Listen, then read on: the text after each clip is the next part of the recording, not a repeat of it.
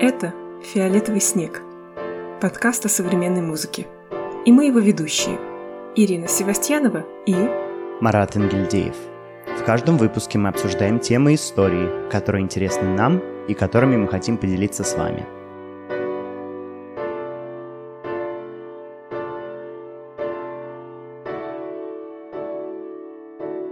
Всем привет! Это «Фиолетовый снег», четвертый выпуск. Привет, Ира! Привет, Марат! Да-да, мы добрались до четвертого выпуска, и сегодня мы будем говорить о замечательной теме, о композиторах-перформерах. Кто же это такие? Кто же это такие? Ответ на это мы постараемся дать вам в нашем выпуске, но перед тем, как мы поговорим об этой теме, мне хотелось бы сказать, что мы доступны на всех платформах. Ура! Какие это сервисы? Это Google подкасты, Apple подкасты, Яндекс Музыка, Spotify и еще другие. Если вам хочется, чтобы мы были представлены где-то еще, вы можете нам написать, и мы обязательно добавимся туда тоже. Да, ну и не забывайте про наш телеграм-канал, потому что там самая важная информация, и там всякие ссылки, и вы можете комментировать и оставлять свои отзывы. Там еще иногда бывают всякие прикольные интерактивы, наши фоточки и дополнительная инфа, так что подписывайтесь, ждем вас там. Итак, композиторы-перформеры. Кто же это такие, Марат? Mm. Как ты думаешь? Для начала хочется сказать, что все-таки слово перформанс и перформер в английском языке имеют несколько другую окраску и несколько другую коннотацию, чем в русском. В английском языке перформер — это достаточно широкое понятие, любой исполнитель, неважно, что исполняется, является, по сути, перформером. А в русском языке перформер и перформанс все-таки больше ассоциируются и связаны с такой узкой практикой, да, которая появилась в 20 веке, то есть с относительно новым видом искусства, можно так сказать. Ну, важно вообще, наверное, поговорить про исполнительство и сочинение, потому что многие, наверное, кто нас слушает, кто-то знаком с профессией, кто-то находится в профессии музыкант, кто-то, может быть, нет.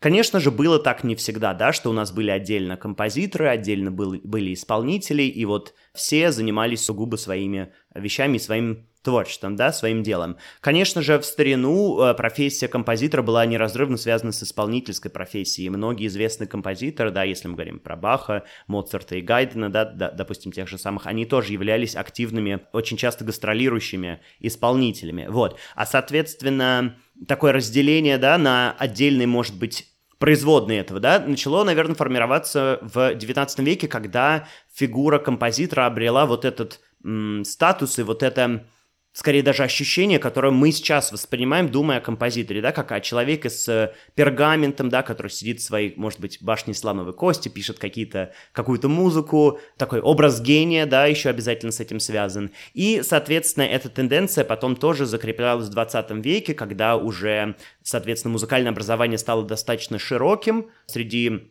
масс. И если раньше, когда вы учились музыке, вы обязательно проходили все дисциплины, Э, музыкальной, в том числе и исполнительство, и композицию, то, по крайней мере, в западном мире, и я э, точно могу говорить э, про Англию и про Америку, что, конечно же, там разделение на композиторов и исполнителей, оно более ощутимо в кругах университетских. Расскажи, Ира, про Россию, как в России обстоят с этим дела?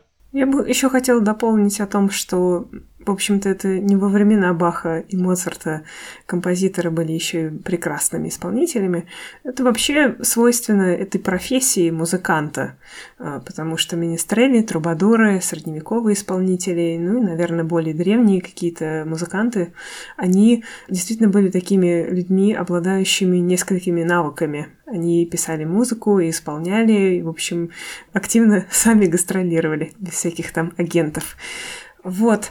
Как это устроено в России?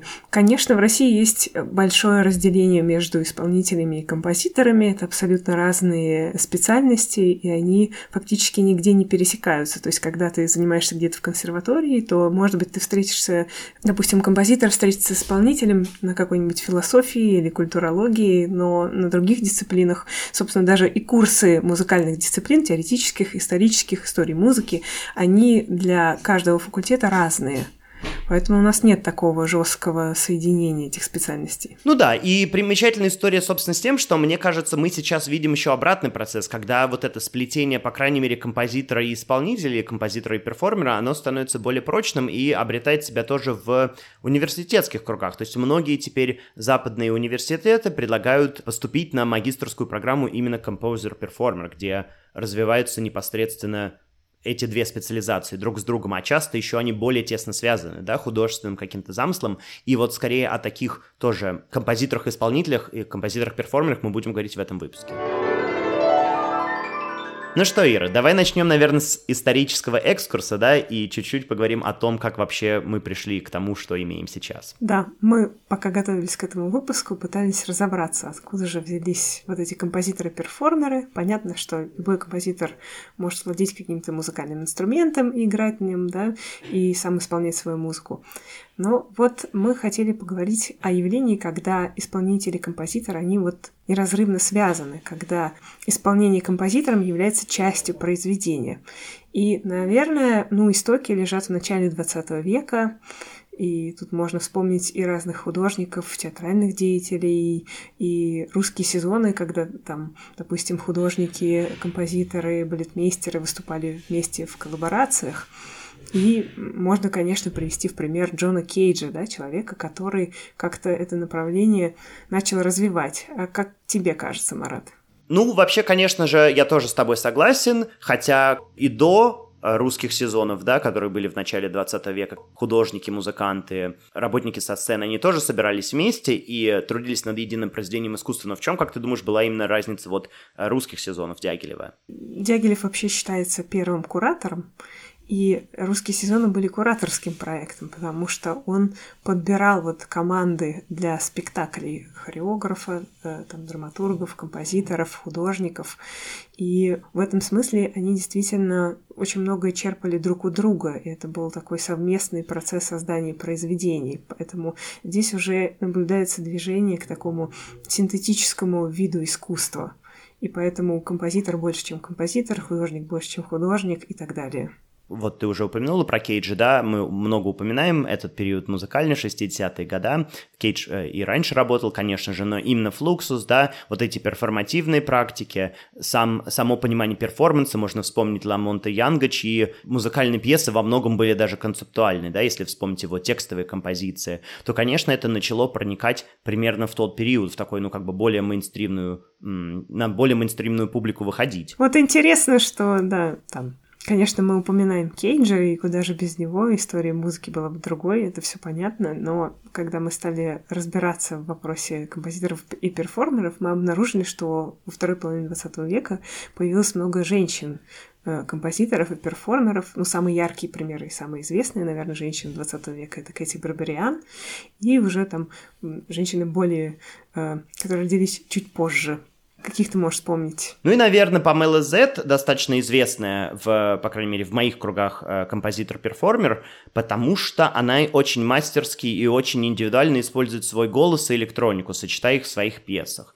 И, соответственно, ее творчество неразрывно связано с ней. То есть, другими словами, она же сама исполняет свою музыку, и это мне, кстати, очень часто напоминает какие-то, может быть, более популяр, да, более популярную музыку, в которой каждая... Можно, конечно, перепевать знаменитые песни других, но именно какую-то индивидуальность и уникальность придает именно сама харизма и свой, свой вот способ исполнения музыки, да, именно те музыканты, которые ее исполняют. Да, вот я, кстати, могу назвать российский аналог Панвелла Z, это эм, вокалистка и композитор, перформер э, Наталья Пшеничникова.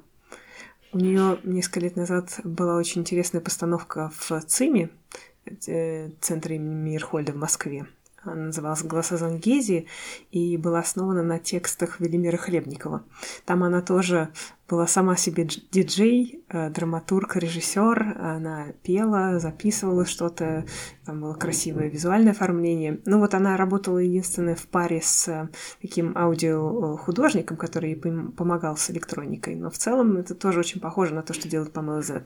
Ну и интересно, что многие из вот тех, кому назвали, а мне кажется, все, эм используют голос, да, то есть тут такая интересная завязка идет на голосе, то, что вот большинство из этих композиторов-перформеров именно используют как-то по-особенному свой голос. Может быть, это связано с тем, что голос, он настолько у нас, у каждого индиви- индивидуален и присущ нам каждому. Мы с ним рождаемся, мы его поменять не можем, и, соответственно, это что-то, что очень, мне кажется, сильно отражает именно нашу идентичность, да, именно то, что те, кем мы являемся. Поэтому тут тоже, мне кажется, такая концептуальная завязка получается интересная. Еще вот у меня есть такая парадоксальная мысль. Она заключается в том, что э, вообще сочинения для голоса в истории, да, они обычно для голоса с инструментом или с инструментальным ансамблем. То есть работ для голоса капеллы их довольно мало.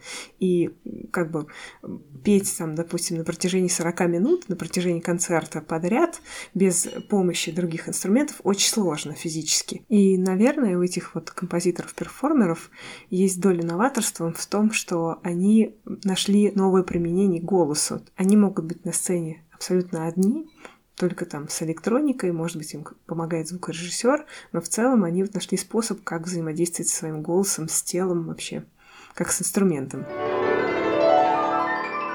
Марат неоднократно мне говорил о Дженнифер Уолш. Я знаю, что ты даже хотел с ней делать совместный проект. Не мог бы ты рассказать и нашим слушателям тоже, в чем же феномен этого композитора, как я понимаю, она исполняет сама многие свои сочинения, и, в общем, она активный там участник. Ира притворяется, как будто она не знает ничего о Дженнифер Волш, но дело в том, что последние недели мы провели просто в безумных разговорах и в дискуссиях оживленных очень о том, что вообще ее музыка значит и почему я такой большой фанат э, музыки Дженнифер Волш. Да, действительно, Дженнифер Волш, наверное, на мой взгляд, один из самых известных композиторов-перформеров. Скорее, она, конечно, вот мы тут начинаем уже задумываться о том, то, что большинство тех, кого мы упоминали, то есть Мередит Монг, Кэти Барбариан и другие, они все-таки больше сингеры-перформеры, правильно же? Да, мне кажется, нужно развести два этих понятия вокальной музыки и музыки для голоса, потому что вокальная музыка — это музыка для такого подготовленного голоса, это владение определенными техниками, приемами, стилями, а музыка для голоса она больше имеет отношение к телесности, к перформансу и к такому необработанному голосу, к его естественному состоянию. Что я хотел просто сказать, что Дженнифер Волш, она продолжает ту традицию, которая вот пошла от Мередит Монк, она где-то писала, что ее в университете попросили сделать такое задание. Одно из первых — это пойти изучить какого-то композитора от и до. И первый композитор — это был Мередит Монк. Соответственно, в 23 года, когда она услышала музыку Мередит Монк, она очень сильно вдохновилась этим. Оказалось, что можно выступать самому композитору, исполнять свою музыку. И это на самом деле решает кучу проблем. В том числе проблему исполнения. Да, не нужно все прописывать. Ты сам уже знаешь, что надо сказать. Важно отметить, что в своей музыке она прибегает к голосу, да, как первичному. Она очень много работает с текстом. То есть для нее текст — это такое большое вдохновение. Она много пишет сама фикшена, и еще ее очень сильно интересуют технологии и вопросы коммуникации в 21 веке, и многие из ее произведений базируются на текстах, которые она нашла где-то просто на помойках интернета, если так можно сказать. То есть Твиттер, какие-то форумы маргинальные, она просто берет высказывания людей и э, форматирует это в перформанс, который вот очень завязан на тексте. А одно из произведений Дженнифер Волш, э, The Site of Investigation, которое, кстати, играли в этом году на BBC Proms, оно, собственно, об этом. Там у нас оркестр полноценный, и перформер в роли Дженнифер Волш, которая читает разные тексты, а тексты там буквально обо всем. Смысл этого перформанса заключался в том, что это как будто бы вот браузер, да, в котором у нас много-много вкладок открыто, и мы с одной вкладки перепрыгиваем на другую, потом на третью. И вот это очень сильно ее интересует в своем творчестве. Мне кажется, стоит э, нашим слушателям пояснить, в чем, собственно, состояли наши дискуссии, посвященные Дженнифер Волш и вообще вот этому явлению композиторов-перформеров. Вот мне кажется, что, в принципе, Дженнифер Уолш, она продолжает некоторую линию, заданную и вот, э, как Марат сказал, Мередит Монк или, допустим, Жоржем Апергисом, потому что у него тоже очень много сочинений, где он задействует разные медиа, он тоже черпает тексты, там, не знаю, из рекламы, из каких-то народных таких источников. Я не думаю, что у Дженнифер Уолш есть какое-то принципиально новое направление в этом музыкальном театре, и Марат так не считает, он сейчас отрицательно кивает головой, а, потому что она в некотором смысле вот продолжатель э, всех этих э, э, линий музыкального театра, где смешиваются очень разные медиа. Я с тобой полностью согласен, но о чем я говорю, что все-таки Женя Волш, она мне кажется, просто очень хороший пример того, как это делается. Она достаточно доступна, и мне кажется, ее музыка вызывает большой восторг у людей, даже которые не связаны с современной музыкой. Опять-таки, тот факт, что ее исполняли на BBC Proms, Там, конечно же, исполняют современных композиторов, но все равно не такого экспериментального все-таки рода. А тут тот факт, что Дженнифер Волш, собственно, там исполняли, мне кажется, уже достаточно большой показатель, и я читал много рецензий, людей, опять-таки, которые не столько связаны с современной музыкой, всем это очень сильно понравилось. Мне кажется, она именно очень мастерски и умело сочетает вот эту музыку, мюзикл, театр, драматургию, даже в каком-то смысле философию. Ее опера «Time, Time, Time» была написана вместе с философом Тимоти Мортоном. И вообще у нее важная такая структура теоретическая своего творчества. Она все-таки выступала электром в Дармштаде, и э, у нее есть даже свой, по-моему, манифест. Я не говорю, что она чем-то, может быть, отличается от других, но просто, мне кажется, именно качество и уровень вот владения этим ремеслом таким общим, да, создание шоу такого из всех этих элементов у нее просто потрясающе. Давай все-таки оставим наши распри касательно Волш для нас, а не для наших слушателей. А ты мне вот что лучше скажи. Вот кроме Пшеничниковой, кто-то, может быть, еще в России делает похожее на Волш или на других? композиторов-перформеров? Мне кажется, здесь отличный пример. Это композитор Александр Чернышков. Он уже долгое время живет в Вене, но он несколько раз приезжал в Москву и э, исполнялись премьеры его сочинений. В общем, вот творческий метод очень интересен, потому что он и сам участвует в исполнении своих пьес, но мне кажется еще более интересным, что он буквально собирает свои пьесы из э, своих э, знакомых и из разных музыкантов, с которыми он работает, потому что э, он долго репетирует с ними, общается, они импровизируют, э, разговаривают, и он выхватывает самые такие запоминающиеся их черты. Это такие мини-портреты музыкантов, э, переданные через пьесу. То есть в этом смысле он работает как художник.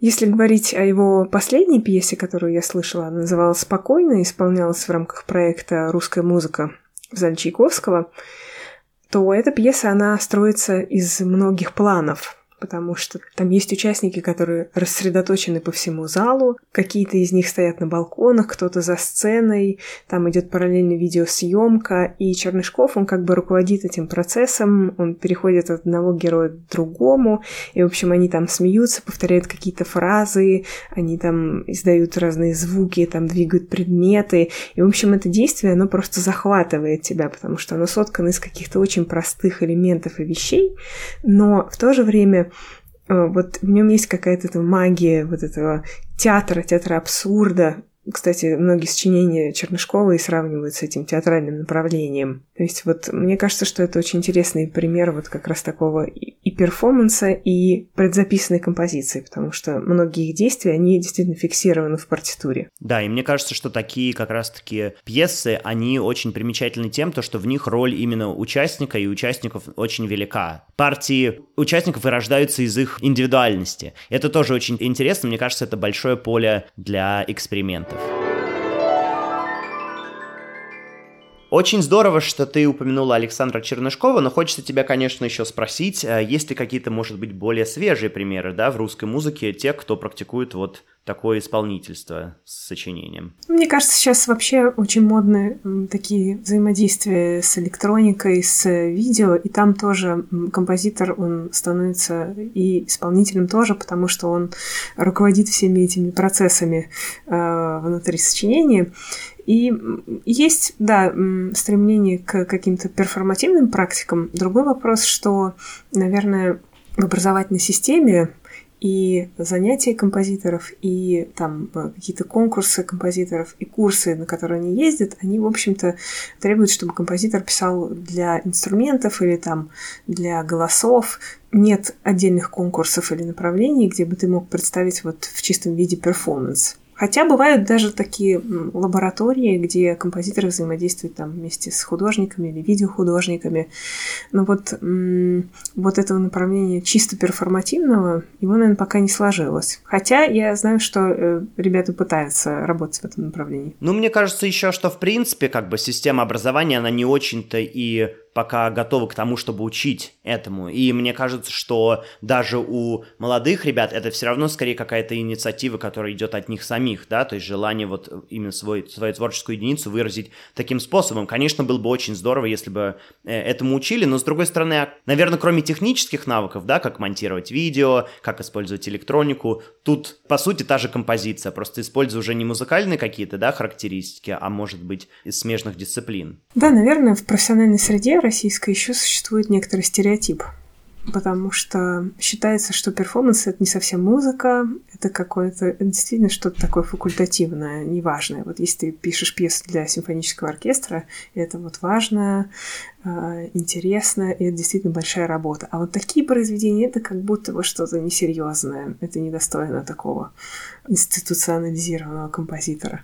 Ну, знаешь, еще, наверное, тут э, хочется вспомнить то, что вообще я замечаю по коллегам, по друзьям, что все равно происходит больше такой уклон, по крайней мере, у тех ребят, с которыми я общаюсь и тусуюсь, у них все равно переходит больше уклон в арт, то есть в искусство. И я просто замечаю, что со временем многие многие ребята просто уже отказываются от каких-то более точных формулировок. То есть они уже переходят из композиторов, они переходят в артист, то есть в художники. И то же самое касается иногда даже исполнителей, которые тоже уже понимают, что не только вот я хочу и готов исполнять пьесу, но я и что-то еще могу дать миру. Могут ли эти пьесы быть исполнены не этими композиторами-перформерами. Можно ли заменить Дженнифер Волш, Александра Чернышкова или Мередит Монк, соответственно, кого-то еще и исполнить эту пьесу с таким же успехом? Как ты думаешь, Ира? Мне кажется, что такие произведения вполне могут существовать и вне своих создателей, но другой вопрос, что они поменяются, потому что участники будут другими. И я думаю, что это вообще не первый случай в истории музыки, когда произведения меняются в зависимости от исполнителей. Я, честно говоря, думаю ровно о том же. Конечно, кроме, наверное, каких-то э, композиторов-перформеров, которые обладают, может быть, уникальными какими-то навыками или особенностями исполнения, которые формируют само исполнение. Ну вот есть такой пример с Элвином Люсье. У него есть знаменитый перформанс «I'm sitting in the room», который он исполнял сам, и в нем он говорит, что он хотел запечатлеть особенности своей речи, он немного заикался, и это как бы перетекло в пьесу, это стало частью материала вот этого перформанса. То есть это в каком смысле вот хороший пример, а с другой стороны, ну, эту пьесу многократно исполняли разные люди в разных точках земного шара, поэтому она существует уже совершенно независимо от него. Мне сейчас сложно представить, кстати, если говорить о сочинениях, которые не могут исполняться без своего автора, а, произведение Владимира Мартынова, потому что и сам Владимир Иванович, и Татьяна Тихоновна Гринденко, которая зачастую исполняет многие его пьесы, они, конечно, создают особый вайб, и будет ли убедительным допустим, в течение часа гонять какое-нибудь до мажорное трезвучие, ну или одну и ту же музыку, Будет ли это так же убедительно, как это делает Мартынов? Я думаю, что не очень. Тут, наверное, вопрос в том, мне кажется, вот слушая твои рассуждения, что, в принципе, как будто бы у меня складывается ощущение, что произведения становятся более плюралистичными, более такими свободными, что ли. Вот помнишь, я говорил тебе про пьесу, которую я очень любил, Терри Райли Keyboard Study Number One, да, и Джон Тилбери исполнил ее совсем не так, как задумывал как бы Райли. Но тут тоже сложно сказать, что он так это задумал в конкретном каком-то ключе, потому что из я все-таки написал Джону и сказал, Джон, а почему вы вообще исполняете музыку не так, как написано, вы придумали какие-то ноты, которых нет в партитуре? Как так? И он сказал, что, в принципе, самому Райли эта идея понравилась, он сказал, что делай, что хочешь, я тебе доверяю. И таким образом получилось убедительное исполнение, хотя пьеса, по сути, поменяла вообще свой облик. И вот даже возвращаясь к Мартынову, ты сама упоминаешь Гринденко, который исполняет его пьесы. То есть, соответственно, она же тоже может исполнять убедительно. Да, но она играет на скрипке, а он играет на фортепиано. То есть тут немножко разные вещи. Или, допустим, дирижирует ансамблем, руководит ансамблем. То есть Мартынов же никогда себя не ставил в позицию дирижера. Он максимум исполнял фортепианную партию. Кстати, очень похожие еще есть работы на Дженнифер Уолш. Допустим, у Георга Фридриха Хааса, очень известного такого немецкого композитора, и он э, написал произведение для своей жены, которое читает э, текст, который она же написала, и это дополнено еще ансамблем инструментов. И мне кажется, что без ее личности и без ее вот чувства этого текста, того, что он пережит ею, а, это произведение будет уже совсем другим, и неизвестно, будут ли его исполнять другие люди. Ну вот вечно этот затык, как это будет исполняться? Я думаю, что Наверное, кто-то сможет это сделать. Есть же актеры, они же смогут вжиться в роль ее. И, наверное, Дженнифер Волш они тоже с успехом смогут сделать. Но Дженнифер Волш, она просто более многоприменима. У нее не только текст, она еще все-таки занимается другим электроникой, объектами и так далее. Ну ладно, опять я защищаю Женю, поэтому, наверное, давай э, с этой темы уходить. Мне кажется, какие выводы здесь можешь сделать? Только те, что просто это настолько, видимо, еще не, не исследованная территория, что здесь интересно смотреть, какие будут, может быть, еще новые поколения, да, композиторов, перформеров, и что они смогут из себя показать. Да, мне кажется, сейчас много образовательных курсов и программ для композиторов этого направления. Посмотрим, что же будет дальше. Узнаем в следующих сериях. Вот такой вот вывод. Парам-парам-пам. Чик! Итак, мы переходим к интерактиву. Ну что, сегодня мы будем проходить великолепный тест на современную музыку и на то, какая музыка подходит Марату. Мы сегодня наконец-то узнаем. Все мои вкусы. Итак, первый вопрос. Вы в магазине игрушек, вы взяли бы себе стеклянный шарик, странную куклу, липкий вязкий слайм, державу и скипетр. Ну, конечно же, я возьму странную куклу. Вау. Вопрос номер два. Поднимите голову. Что там? Ход облаков и траекторий самолетов, белые карлики и черные дыры, математически упорядоченная разумная дыша. Божество над звездами. Я думаю, самолеты. Я когда летаю в самолетах, люблю ставить музыку у Людовика Айнауди, она меня очень сильно успокаивает. Это не шутка. Да, мы так и поняли. Вопрос номер три. На завтрак лучше долька апельсина, ломтик сыра, квадратик шоколада, шот эспрессо и стакан воды, горячий хлеб, мягкий сыр, клейкий мед, болтунья, круассан с ветчиной, фильтр кофе. Блин, я вообще не завтракаю, поэтому мне сложно дать ответ. Какой еще раз был? Мне первый понравился, там шоколадка была. Долька апельсина, ломтик сыра, квадратик шоколада. Во-во, цитрусы, сахар, это мое. Поехали. Четвертый вопрос. Интересно смотреть. Из окна трамвая в сумерках, как крошится ледник, как ведет себя попкорн в микроволновке, как возводит дом по вашему проекту. Ну, вообще, попкорн мне нравится, как он так взрывается. Давай попкорн. Е. Вопрос номер пять. В школе вам нравились уроки. Химии, там были эксперименты. Труда, там пилили и сверлили. Физики и математики, там выяснилось, что все в мире можно посчитать. Литературы, там были Бог, смерть, подвиг и предназначение. Мне нравится литература по химии, у меня отвратительно была оценка, труда у нас не было, а математика, кстати, тоже была неплохо. Ну давай химию выберем. Химию? Ой, какую химию? Мы выберем литературу. Ну, я выбрала химию, на назад дороги нет. А, шестой вопрос. Который час? В каком поясе? Зависит от гравитации. Двенадцать бьет. Час, когда труба Господня над землей прозвучит. Ну, давай в каком поясе? Потому что у нас с тобой разные часы. Будем из этого исходить. Седьмой вопрос. Вы сыграли бы в море волнуется раз, в деревянный ящик, в принца Персии, в цивилизацию – я бы сыграл в море волнуется раз. Восьмой вопрос. Когда все это кончится, вы купите билеты в Париж, сесть с кофе на Сен-Поль и смотреть на город, в пустыню Атакама, там никого нет, соляные пустоши и очень чистое небо, на Гавайские острова, наблюдать за извержением вулкана. Что закончится? Вот я не понял, поэтому давай выберем, что закончится. Девятый. Вам нравится Маленькие нежные звуки. Упала ложечка. Протирают окно. Откусили от яблока. Звуки поля, второй вариант. Ливень, сель, металлургический комбинат. Третий. Звуки, которые хочется потрогать. Костер, ледостав, цикады. Вот это мое. А, там четвертый еще. Нет, можно его не читать. Окей.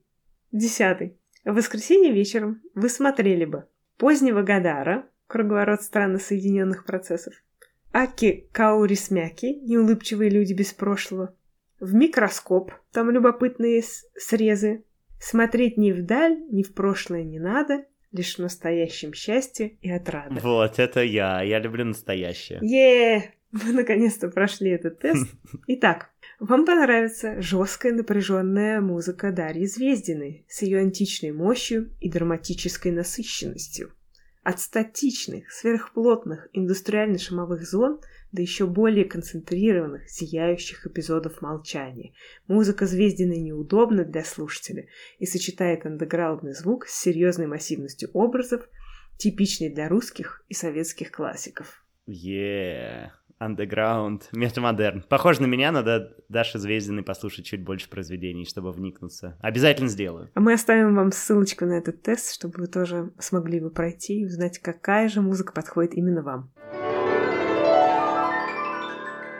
Ну что же, мы с вами прощаемся. Вот и подошел к концу четвертый выпуск. Надеюсь, вы что-то интересное и э, образовательное для себя нашли здесь. Да, слушайте нас, обязательно оставляйте комментарии.